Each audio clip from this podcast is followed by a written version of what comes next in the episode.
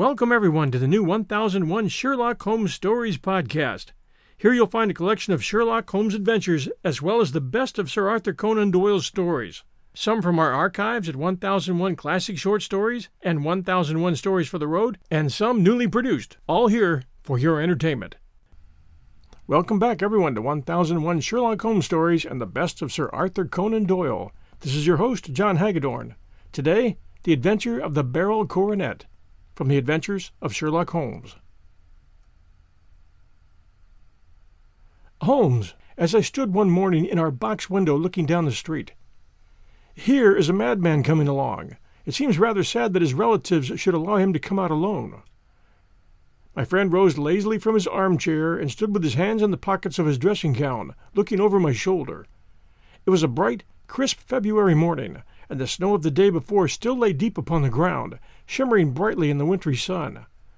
Down the center of Baker Street, it had been plowed into a brown, crumbly band by the traffic, but at either side and on the heaped-up edges of the footpaths, it still lay as white as when it fell. The gray pavement had been cleaned and scraped, but was still dangerously slippery, so that there were fewer passengers than usual.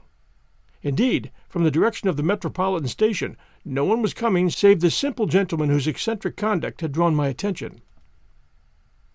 He was a man of about 50, tall, portly, and imposing, with a massive, strongly marked face and a commanding figure. He was dressed in a somber yet rich style, in black frock coat, shining hat, neat brown gaiters, and well-cut pearl-gray trousers. Yet his actions were in absurd contrast to the dignity of his dress and features, for he was running hard, with occasional little springs, such as a weary man gives who is little accustomed to set any tax upon his legs. As he ran, he jerked his hands up and down, waggled his head, and writhed his face into the most extraordinary contortions. "What on earth can be the matter with him?" I asked. "He is looking up at the numbers of the houses." "I believe that he's coming here," said Holmes, rubbing his hands. "Here?" "Yes. I rather think he is coming to consult me professionally. I think that I recognize the symptoms. Ha! Did I not tell you?" As he spoke, the man, puffing and blowing, rushed at our door and pulled at our bell until the whole house resounded with the clanging. A few moments later he was in our room, still puffing, still gesticulating, but with so fixed a look of grief and despair in his eyes that our smiles were turned in an instant to horror and pity. For a while he could not get his words out, but swayed his body and plucked at his hair like one who has been driven to the extreme limits of his reason. Then, suddenly springing to his feet, he beat his head against the wall with such force that we both rushed upon him and tore him away to the center of the room. Sherlock Holmes pushed him down into the easy-chair and, sitting beside him, patted his hand and chatted with him in the easy, soothing tones which he knew so well how to employ. "You have come to tell me your story, have you not?" said he. "You are fatigued with your haste. Pray wait until you have recovered yourself, and then I shall be most happy to look into any little problem which you may submit to me." The man sat for a minute or more with a heaving chest, biting against his emotion. Then he passed his handkerchief over his brow, set his lips tight, and turned his face toward us. "You no doubt think me mad," said he. "I see that you had some great trouble," responded Holmes. "God knows I have, a trouble which is enough to unseat my reason, so sudden and so terrible is it. Public disgrace I might have faced, although I am a man whose character has never yet borne a stain. Private, so frightful a form, have been enough to shake my very soul. Besides, it is not I alone. The very noblest in the land may suffer unless some way may be found out of this horrible affair." "Pray compose yourself, sir," said Holmes, "and let me have a clear account of who you are and what it is that has befallen you." "My name," answered our visitor, "is probably familiar to your ears. I am Alexander Holder, of the banking firm of Holder and Stevenson, of Threadneedle Street." The name was indeed well known to us as belonging to the senior partner in the second-largest private banking concern in the City of London. What could have happened, then, to bring one of the foremost citizens of London to this most pitiable pass? We waited, all curiosity, until with another effort he braced himself to tell his story. "I feel that time is of value," said he. That is why I hastened here when the police inspector suggested that I should secure your cooperation. I came to Baker Street by the Underground, and hurried from there on foot, for the cabs go slowly through this snow. That is why I was so out of breath, for I am a man who takes very little exercise. I feel better now, and I will put the facts before you as shortly and yet as clearly as I can. It is, of course, well known to you that in a successful banking business as much depends upon our being able to find remunerative investments for our funds as upon our increasing our connection and the number of our depositors. One of our most lucrative means of laying out money is in the shape of loans, where the security is unimpeachable. We've done a good deal in this direction during the past few years, and there are many noble families to whom we have advanced large sums upon the security of their pictures, libraries, or plate. Yesterday morning I was seated in my office at the bank when a card was brought in to me by one of the clerks. I started when I saw the name, for it was that of none other than— well, perhaps even to you I had better say no more than that it was a name which is a household word all over the earth. One of the highest, noblest, most exalted names in England. I was overwhelmed by the honor, and attempted, when he entered, to say so, but he plunged at once into business with the air of a man who wishes to hurry quickly through a disagreeable task. "Mr. Holder," said he, "I've been informed that you are in the habit of advancing money." "The firm does so when the security is good," I answered. "It is absolutely essential to me," said he, "that I should have £50,000 at once. I could, of course, borrow so trifling a sum 10 times over from my friends, but I much prefer to make it a matter of business and to carry out that business myself. In my position, you can readily understand that it is unwise to place oneself under obligations. For how long, may I ask, do you want this sum?" I asked. "Next Monday I have a large sum due to me," he said, "and I shall then most certainly repay what you advance, with whatever interest you think it right to charge. But it is very essential to me that the money should be paid at once." "I should be happy to advance it without further parley from my own private purse," said I, "were it not that the strain would be rather more than it could bear. If, on the other hand, I am to do it in the name of the firm, then in justice to my partner I must insist that, even in your case, every business-like precaution should be taken." "I should much prefer to have it so," said he, raising up a square, black morocco case which he had laid beside his chair. "You have doubtless heard of the Beryl Coronet?" "One of the most precious public possessions of the Empire," said I. "Precisely," he answered. He opened the case, and there, embedded in the soft, flesh-colored velvet, lay the magnificent piece of jewelry which he had named. "There are 39 enormous barrels," said he, "and the price of the gold chasing is incalculable. The lowest estimate would put the worth of the coronet at double the sum which I have asked. I am prepared to leave it with you as my security." I took the precious case into my hands and looked in some perplexity from it to my illustrious client. "You doubt its value?" he asked me. "Not at all. I only doubt the propriety of my leaving it," answered he. "You may set your mind at rest about that," he said. "I should not dream of doing so, were it not absolutely certain that I should be able in 4 days to reclaim it. It is a pure matter of form. Is the security sufficient?" "It's ample," I answered. "You understand, Mr. Holder, that I am giving you a strong proof of the confidence which I have in you, founded upon all that I have heard of you. I rely upon you not only to be discreet and to refrain from all gossip upon the matter, but, above all, to preserve this coronet with every possible precaution, because I need not say that a great public scandal would be caused if any harm were to befall it. Any injury to it would be almost as serious as its complete loss, for there are no barrels in the world to match these, and it would be impossible to replace them. I leave it with you, however, with every confidence, and I shall call for it in person on Monday morning." Seeing that my client was anxious to leave, I said no more, but calling for my cashier, I ordered him to pay over 50 £1,000 notes. When I was alone once more, however, with the precious case lying upon the table in front of me, I could not but think with some misgivings of the immense responsibility which it entailed upon me. There could be no doubt that, as it was a national possession, a horrible scandal would ensue if any misfortune should occur to it. I already regretted ever having consented to take charge of it. However, it was too late to alter the matter now, so I locked it up in my private safe and turned once more to my work. When evening came, I felt that it would be imprudence to leave so precious a thing in the office behind me. Bankers' safes have been forced before now, and why should not mine be? If so, how terrible would be the position in which I should find myself! I determined, therefore, that for the next few days I would always carry the case backward and forward with me, so that it might never really be out of my reach. With this intention, I called a cab and drove out to my house at Streatham, carrying the jewel with me. I did not breathe freely until I had taken it upstairs and locked it in the bureau of my dressing-room. And now a word as to my household, Mr. Holmes, for I wish you to thoroughly understand the situation. My groom and my page sleep out of the house, and may be set aside altogether.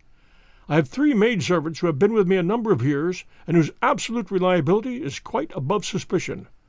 Another, Lucy Parr, the second waiting maid, has only been in my service for a few months.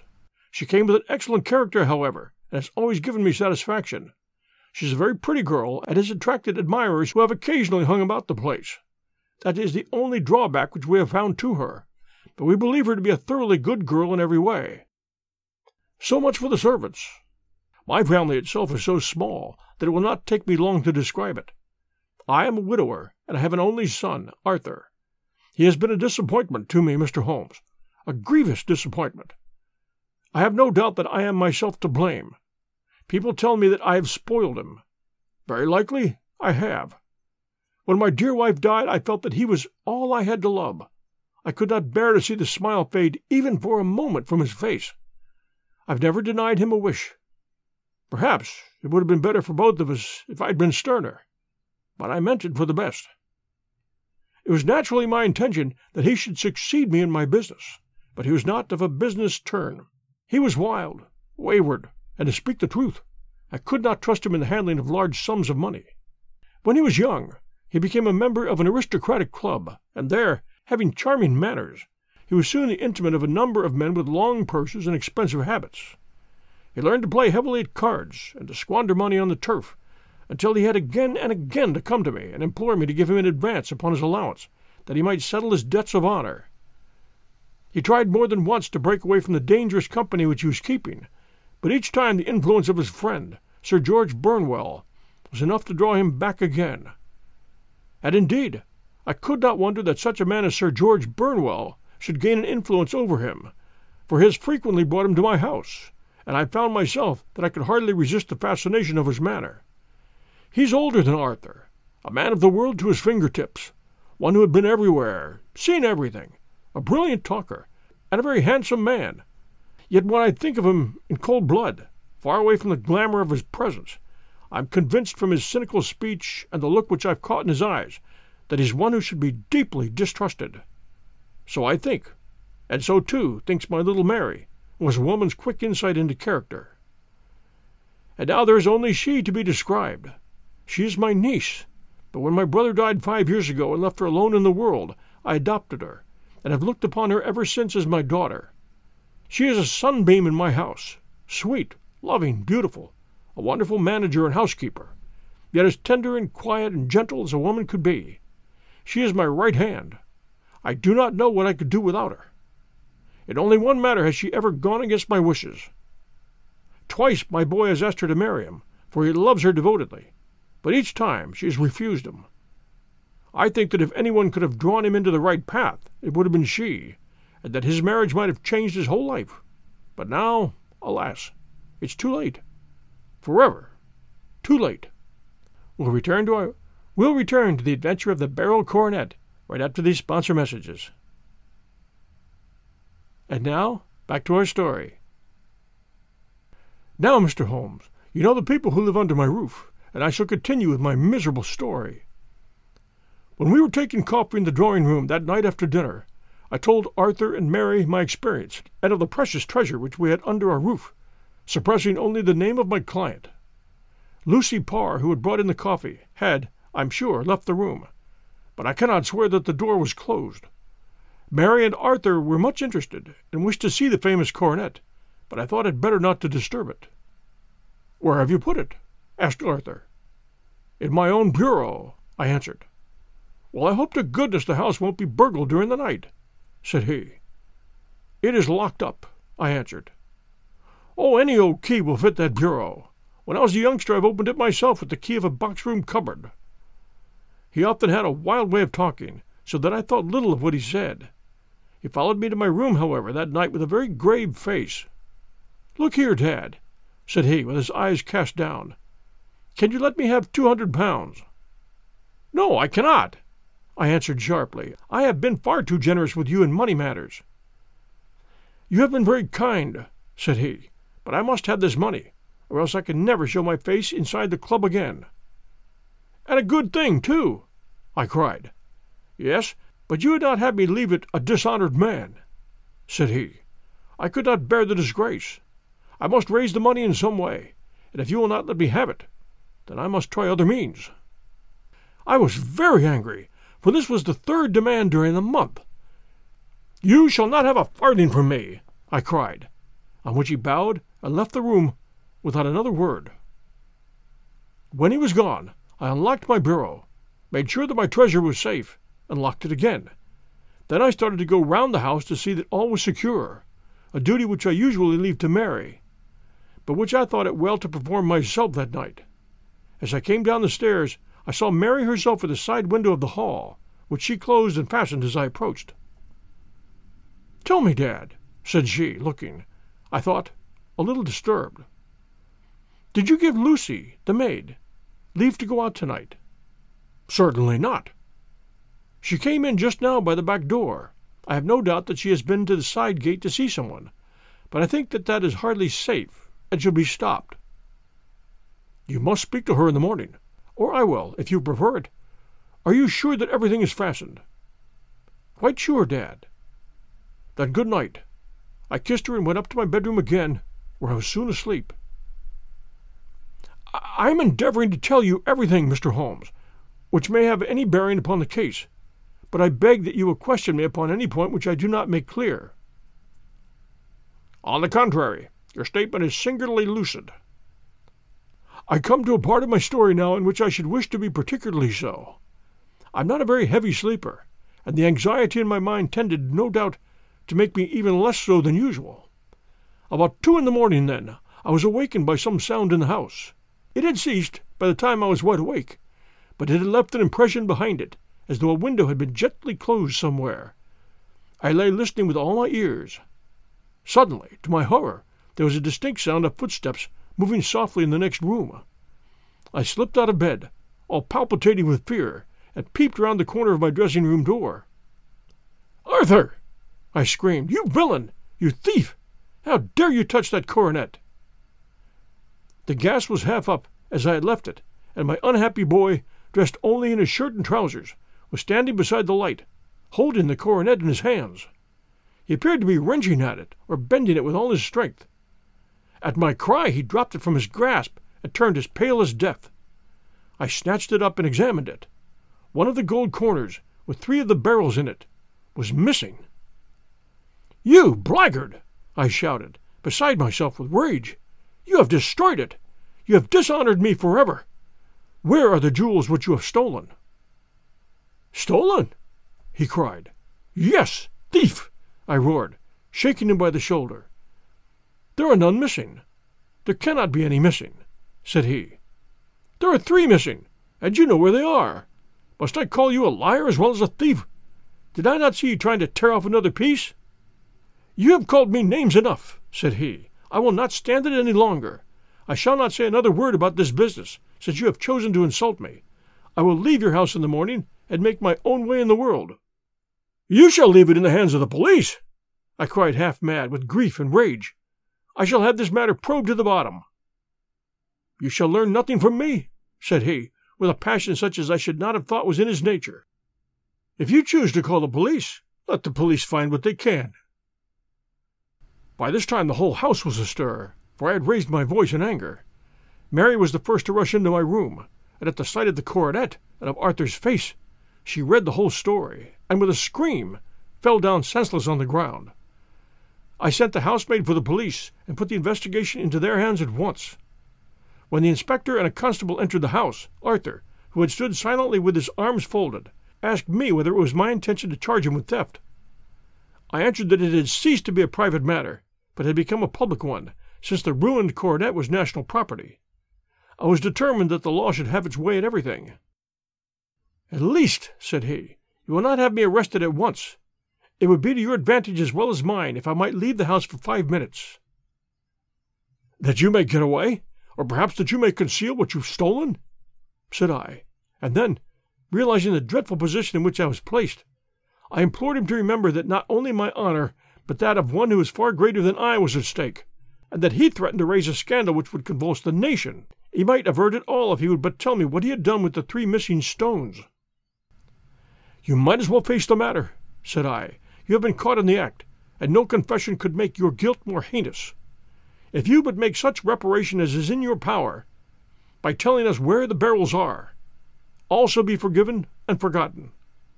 "Keep your forgiveness for those who ask for it," he answered, turning away from me with a sneer. I saw that he was too hardened for any words of mine to influence him. There was but one way for it.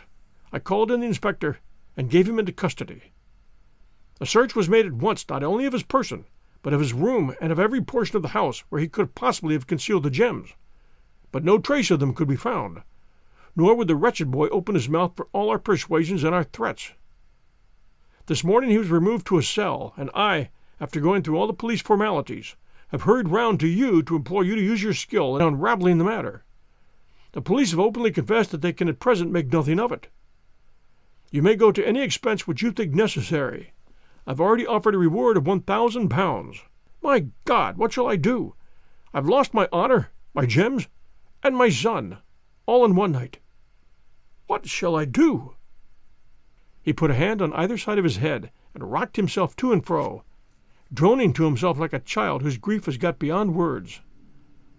Sherlock Holmes sat silent for some few minutes, with his brows knitted and his eyes fixed upon the fire. "Do you receive much company?" he asked. "None save my partner with his family, and an occasional friend of Arthur's. Sir George Burnwell has been several times lately. No one else, I think." "Do you go out much in society?" "Arthur does. Mary and I stay at home. We neither of us care for it." "That is unusual in a young girl." "She's of a quiet nature. Besides, she's not so very young. She's 4 and 20. "This matter, from what you say, seems to have been a shock to her also." "Terrible. She's even more affected than I." "You have neither of you any doubt as to your son's guilt?" "How can we have, when I saw him with my own eyes with the coronet in his hands?" "I hardly consider that a conclusive proof. Was the remainder of the coronet at all injured?" "Yes, it was twisted." "You do not think, then, that he might have been trying to straighten it?" "God bless you! You are doing what you can, for him and for me. But it is too heavy a task. What was he doing there at all? If his purpose were innocent, why did he not say so?" "Precisely. And if it were guilty, why did he not invent a lie? His silence appears to me to cut both ways. There are several singular points about the case. What did the police think of the noise which awoke you from your sleep?" "They considered that it might be caused by Arthur's closing his bedroom door." "A likely story. As if a man bent on felony would slam his door so as to wake a household. What did they say, then, of the disappearance of those gems?" "They're still sounding the planking and probing the furniture in hope of finding them." "Have they thought of looking outside the house?" "Yes, they've shown extraordinary energy. The whole garden has already been minutely examined." "Now, my dear sir," said Holmes, "is it not obvious to you now that this matter really strikes very much deeper than either you or the police were at first inclined to think? It appeared to you to be a simple case, but to me it seems exceedingly complex. Consider what is involved by your theory. You suppose that your son came down from his bed, went, at great risk, to your dressing room, opened your bureau, took out your coronet, broke off by main force a small portion of it, went off to some other place, concealed 3 gems out of 39, with such skill that nobody can find them, and then returned with the other 36 into the room in which he exposed himself to the greatest danger of being discovered. I ask you now, is such a theory tenable?" "But what other is there?" cried the banker, with a gesture of despair. "If his motives were innocent, why does he not explain them?"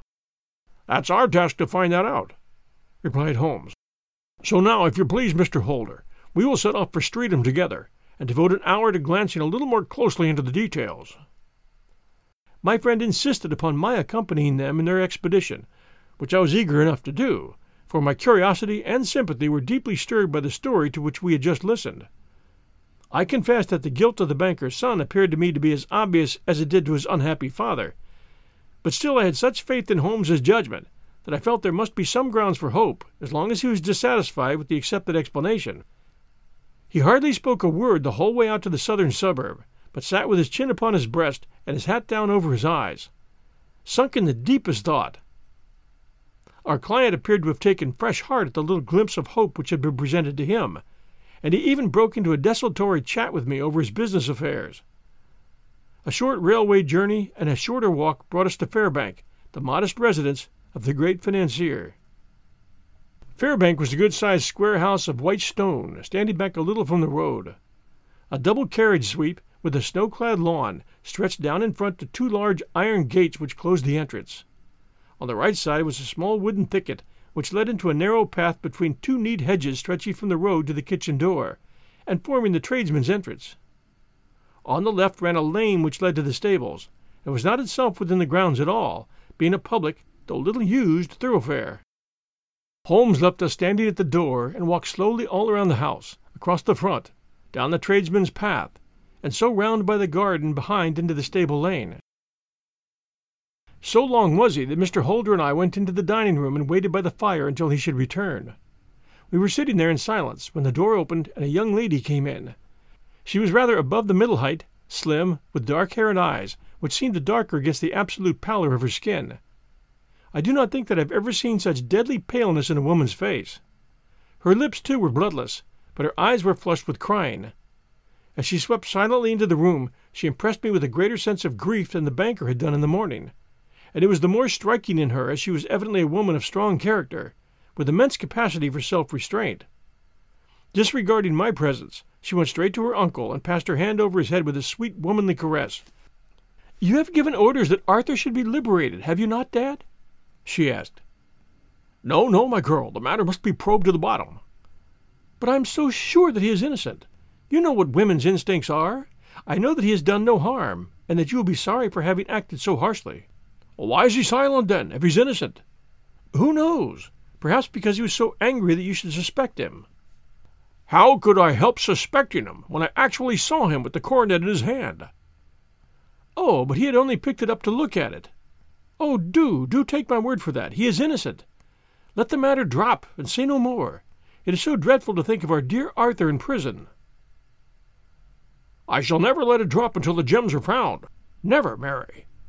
Your affection for Arthur blinds you as to the awful consequences to me. Far from hushing the thing up, I have brought a gentleman down from London to inquire more deeply into it." "This gentleman?" she asked, facing round to me. "No, his friend. He wished us to leave him alone. He is round in the stable lane now." "The stable lane?" She raised her dark eyebrows. "What can he hope to find there? Ah, this, I suppose, is he. I trust, sir, that you will succeed in proving, what I feel sure is the truth, that my cousin Arthur is innocent of this crime." "I fully share your opinion, and I trust with you that we may prove it," returned Holmes, going back to the mat to knock the snow from his shoes. "I believe I had the honor of addressing Miss Mary Holder. Might I ask you a question or two?" "Pray do, sir, if it may help to clear this horrible affair up." "You heard nothing yourself last night?" "Nothing, until my uncle here began to speak loudly. I heard that, and I came down."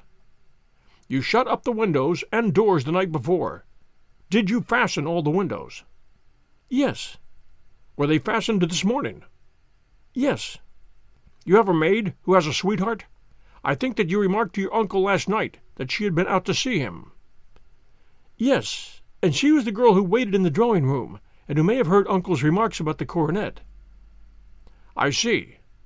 You infer that she may have gone out to tell her sweetheart, and that the two may have planned the robbery."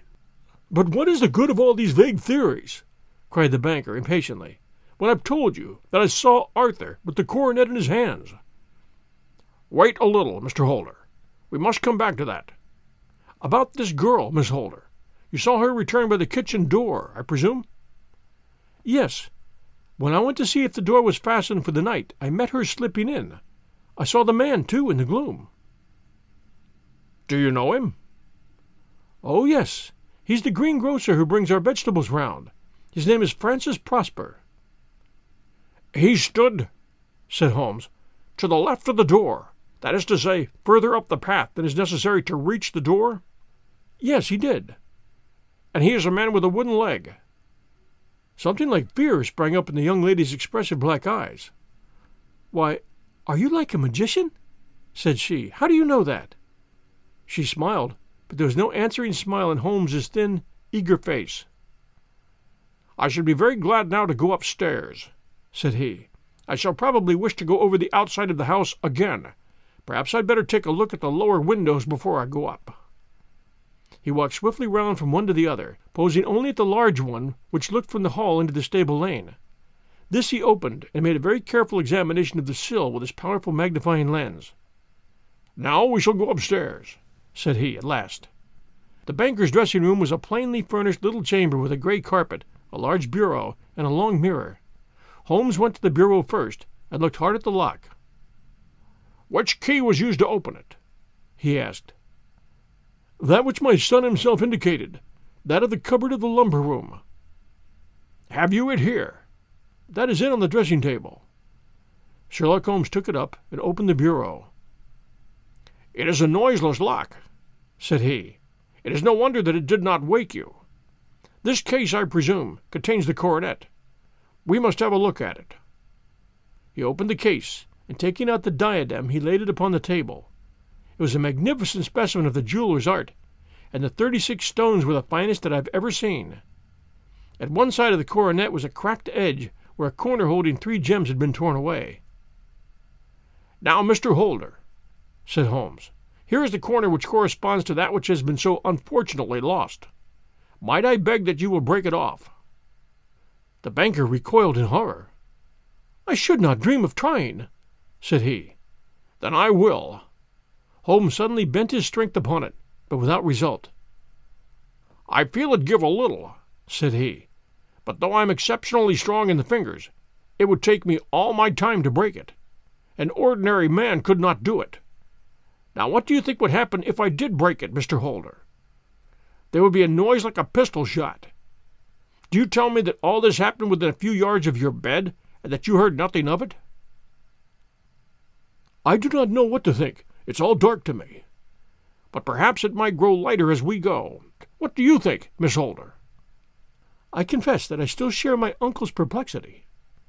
"'Your son had no shoes or slippers on when you saw him?' "'He had nothing on, save only his trousers and shirt.' "'Thank you. We have certainly been favored with extraordinary luck during this inquiry, and it will be entirely our own fault if we do not succeed in clearing the matter up. With your permission, Mr. Holder, I shall now continue my investigations outside.' He went alone, at his own request, for he explained that any unnecessary footmarks might make his task more difficult. For an hour or more he was at work, returning at last with his feet heavy with snow and his features as inscrutable as ever. "'I think that I've seen now all that there is to see, Mr. Holder,' said he. "'I can serve you best by returning to my rooms.' "'But the gems, Mr. Holmes, where are they?' "'I cannot tell.' The banker wrung his hands. "'I shall never see them again,' he cried. "'And my son! You give me hopes? My opinion is in no way altered.' "'Then for God's sake, what was this dark business which was acted in my house last night?' "'If you can call upon me at my Baker Street rooms tomorrow morning between 9 and 10, I shall be happy to do what I can to make it clearer. I understand that you give me carte blanche to act for you, provided only that I get back the gems, and that you place no limit on the sum I may draw.' "'I would give my fortune to have them back.' "'Very good. I shall look into the matter between this and then. Goodbye. It is just possible that I may have to come over here again before evening.' It was obvious to me that my companion's mind was now made up about the case, although what his conclusions were was more than I could even dimly imagine.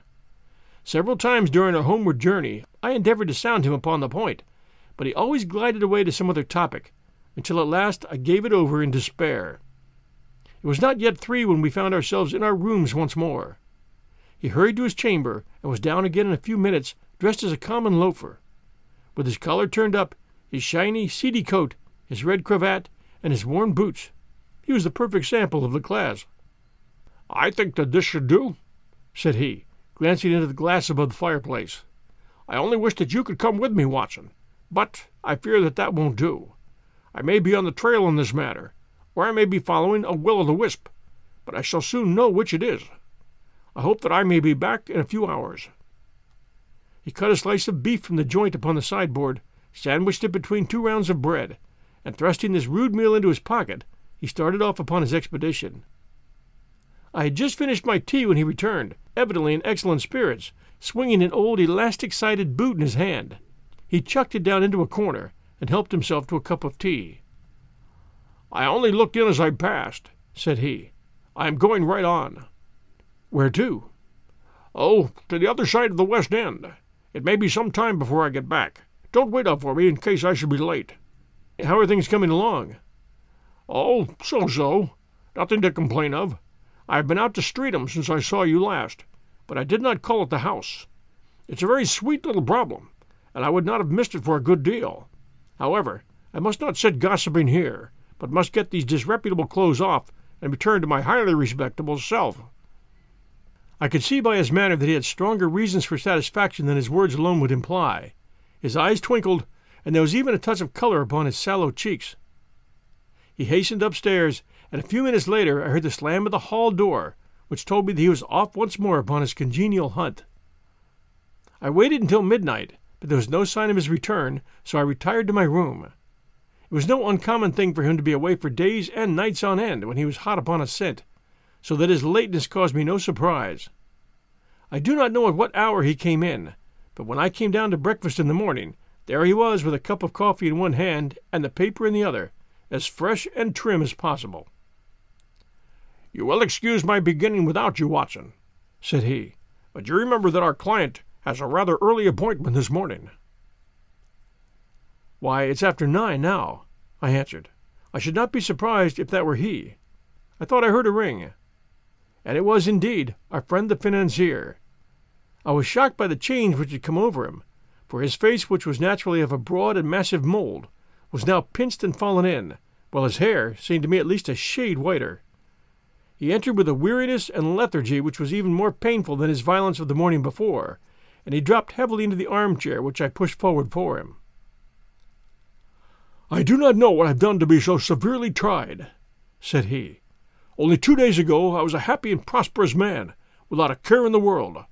Now I'm left to a lonely and dishonoured age. One sorrow came close upon the heels of another. My niece, Mary, has deserted me." "Deserted you?" "Yes. Her bed this morning had not been slept in. Her room was empty, and a note for me lay upon the half-table. I had said to her last night in sorrow and not in anger that if she had married my boy, all might have been well with him. Perhaps it was thoughtless of me to say so. It is to that remark that she refers to in this note. My dearest uncle, I feel that I have brought trouble upon you, and that if I had acted differently this terrible misfortune might never have occurred. I cannot, with this thought in my mind, ever again be happy under your roof, and I feel that I must leave you forever. Do not worry about my future, for that's provided for, and above all, do not search for me, for it will be fruitless labor and an ill service to me. In life or in death, I am ever your loving Mary." "What could she mean by that note, Mr. Holmes? Do you think it points to suicide?" No, nothing of the kind. It is perhaps the best possible solution. I trust, Mr. Holder, that you are nearing the end of your troubles." "Ah, you say so. You have heard something, then, Mr. Holmes? You have learned something? Where are the gems?" "You would not think 1,000 pounds apiece an excessive sum for them?" "I would pay 10. "That would be unnecessary. 3,000 will cover the matter, and there is a little reward, I fancy. Have you your checkbook? Here's a pen. Better make it out for 4,000 pounds." With a dazed face, the banker made out the required check. Holmes walked over to his desk, took out a little triangular piece of gold with 3 gems in it, and threw it down upon the table. With a shriek of joy, our client clutched it up. "You have it!" he gasped. "I'm saved! I am saved!" The reaction of joy was as passionate as his grief had been, and he hugged his recovered gems to his bosom. "There is one other thing you owe, Mr. Holder," said Sherlock Holmes rather sternly. "Oh!" He caught up a pen. "Name the sum, and I'll pay it." "No, the debt is not to me. You owe a very humble apology to that noble lad, your son, who has carried himself in this manner as I should be proud to see my own son do, should I ever chance to have one." "Then it was not Arthur who took them?" "I told you yesterday, and I repeat today, that it was not." "You are sure of it? Then let us hurry to him at once, to let him know that the truth is known." "He knows it already. When I'd cleared it all up, I had an interview with him, and finding that he would not tell me the story, I told it to him, and he cleared up a few of the smaller details of which I was not aware." "For heaven's sake, tell me then, what is this extraordinary mystery?" "I will do so, and I'll show you the steps by which I reached it. And let me say to you first, that which it is hardest for me to say, and for you to hear. There has been an understanding between Sir George Burnwell and your niece Mary. They have now fled together." "My Mary? Impossible!" "It is unfortunately more than possible. It is certain. Neither you nor your son knew the true character of this man when you admitted him into your family circle. He is one of the most dangerous men in England, a ruined gambler, a desperate villain, a man without heart or conscience. Your niece knew nothing of such men. When he breathed his vows to her, as he had done to 100 before her, she flattered herself that she alone had touched his heart. The devil knows best what he said, but at least she became his tool and was in the habit of seeing him nearly every evening." "I cannot, and will not, believe it," cried the banker, with an ashen face. "I will tell you, then, what occurred in your house last night.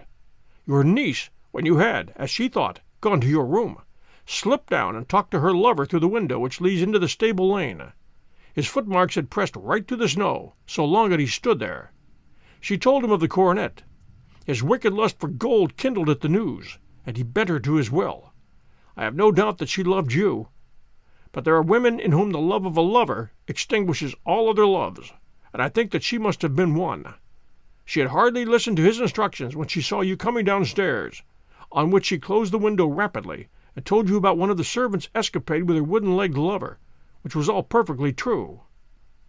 Your boy, Arthur, went to bed after his interview with you, but he slept badly on account of his uneasiness about his club debts.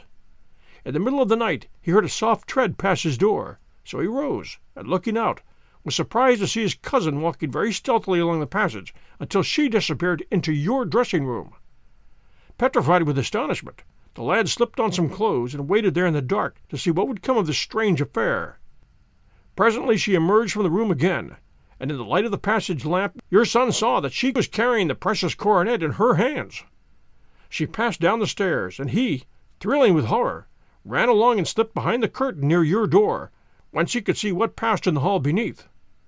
He saw her stealthily open the window, hand out the coronet to someone in the gloom, and then, closing it once more, hurry back to her room, passing quite close to where he stood hid behind the curtain. As long as she was on the scene, he could not take any action without a horrible exposure of the woman whom he loved. But the instant that she was gone, he realized how crushing a misfortune this would be for you, and how all-important it was to set it right. He rushed down, just as he was, in his bare feet, opened the window, sprang out into the snow, and ran down the lane, where he could see a dark figure in the moonlight. Sir George Burnwell tried to get away, but Arthur caught him, and there was a struggle between them, your lad tugging at one side of the coronet, and his opponent at the other. In the scuffle, your son struck Sir George, and cut him over the eye. Then something suddenly snapped, and your son, finding that he had the coronet in his hands, rushed back, closed the window, ascended to your room, and had just observed that the coronet had been twisted in the struggle and was endeavoring to straighten it, when you appeared upon the scene." "Is it possible?" gasped the banker. "You then aroused his anger by calling him names at a moment when he felt that he deserved your warmest thanks. He could not explain the true state of affairs without betraying one who certainly deserved little enough consideration at his hands. He took the more chivalrous view, however, and preserved her secret. "'And that was why she shrieked and fainted when she saw the coronet,' cried Mr. Holder. "'Oh, my God! What a blind fool I've been! At his asking to be allowed to go out for 5 minutes! The dear fellow wanted to see if the missing piece were at the scene of the struggle. How cruelly I've misjudged him!' "'When I arrived at the house,' continued Holmes, "'I at once went very carefully round it to observe if there were any traces in the snow which might help me. I knew that none had fallen since the evening before, and also that there had been a strong frost to preserve impressions. I passed along the tradesman's path, but found it all trampled down and indistinguishable. Just beyond it, however, at the far side of the kitchen door, a woman had stood and talked with a man, whose round impressions on one side showed that he had a wooden leg. I could even tell that they'd been disturbed, for the woman had run back swiftly to the door, as was shown by the deep toe and light heel marks, while Wooden Leg had waited a little, and then had gone away. I thought at the time that this might be the maid and her sweetheart, of whom you had already spoken to me, and inquiry showed that was so. I passed round the garden without seeing anything more than random tracks, which I took to be the police, but when I got into the stable lane a very long and complex story was written in the snow in front of me. There was a double line of tracks of a booted man, and a second double line which I saw with delight belonged to a man with naked feet. I was at once convinced from what you had told me that the latter was your son. The first had walked both ways, but the other had run swiftly, and as his tread was marked in places over the depression of the boot, it was obvious that he was following the other. I followed them up, and found that they led to the hall window, where Boots had worn all the snow away while waiting. Then I walked to the other end, which was 100 yards or more down the lane. I saw where Boots had faced round, where the snow was cut up as though there had been a struggle, and finally, where a few drops of blood had fallen, to show me that I was not mistaken. Boots had then run down the lane, and another little smudge of blood showed that it was he who had been hurt. When he came to the high road at the other end, I found that the pavement had been cleared, and there the tracks ended. On entering the house, however, I examined, as you remember, the sill and framework of the hall window with my lens, and I could at once see that someone had passed out. I could distinguish the outline of an instep where the wet foot had been placed in coming in. I was then beginning to be able to form an opinion as to what had occurred. A man had waited outside the window. Someone had brought the gems. The deed had been overseen by your son. He had pursued the thief, had struggled with him. They had each tugged at the coronet, their united strength causing injuries which neither alone could have effected. He had returned with the prize, but he had left a fragment in the grasp of his opponent. So far I was clear. The question now was, who was the man, and who was it brought him the coronet? It was an old maxim of mine that when you have excluded the impossible, whatever remains, however improbable, must be the truth. Now I knew that it was not you who had brought it down, so there only remained your niece and the maids. But if it were the maids, why would your son allow himself to be accused in their place? There could be no possible reason. As he loved his cousin, however, there was an excellent explanation as to why he should retain her secret, the more so as the secret was a disgraceful one. When I remembered that you had seen her at that window, and how she had fainted upon seeing the coronet again, my conjecture became a certainty. And who could it be who was her confederate? A lover, evidently, for who else could outweigh the love and gratitude which she must feel to you?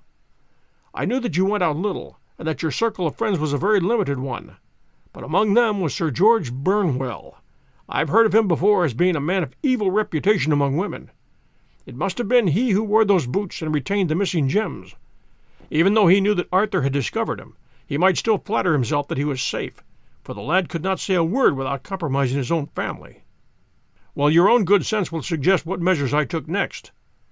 I went in the shape of a loafer to St. George's house, managed to pick up an acquaintance with his valet, learned that his master had cut his head the night before, and finally, at the expense of 6 shillings, made all sure by buying a pair of his cast-off shoes. With these I journeyed down to the Streatham, and saw that they exactly fitted the tracks. "I saw an ill-dressed vagabond in the lane yesterday evening," said Mr. Holder. "Precisely. That was me. I found that I had my man, so came home and changed my clothes. It was a delicate part in which I had to play then, for I saw that a prosecution must be avoided to avert scandal, and I knew that so astute a villain would see that our hands were tied in the matter. I went and saw him, At first, of course, he denied everything. But when I gave him every particular that had occurred, he tried to bluster and took down a life preserver from the wall. I knew what kind of man this was, however, and I clapped a pistol to his head before he could strike. Then he became a little more reasonable. I told him that we would give him a price for the stones he held, 1,000 pounds apiece. That brought out the first signs of grief that he had shown. "Why, dash it all," said he, "I'd have let them go at 600 for the three." I soon managed to get the address of the receiver who had them, and promising him that there would be no prosecution, off I set to him, and after much chaffering, I got our stones at 1,000 pounds apiece.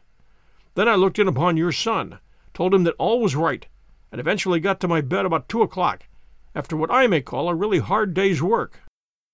"A day which has saved England from a great public scandal," said the banker, rising. "Sir, I cannot find words to thank you, but you shall not find me ungrateful for what you've done. Your skill has indeed exceeded all that I've heard of it. And now I must fly to my dear boy to apologize to him for the wrong which I've done him. As to what you tell me of poor Mary, it goes to my very heart. Not even your skill can inform me where she is now." "I think that we may very safely say," returned Holmes, "that she is wherever Sir George Burnwell is, and it's equally certain, too, that whatever her sins are, they will soon receive a more than sufficient punishment."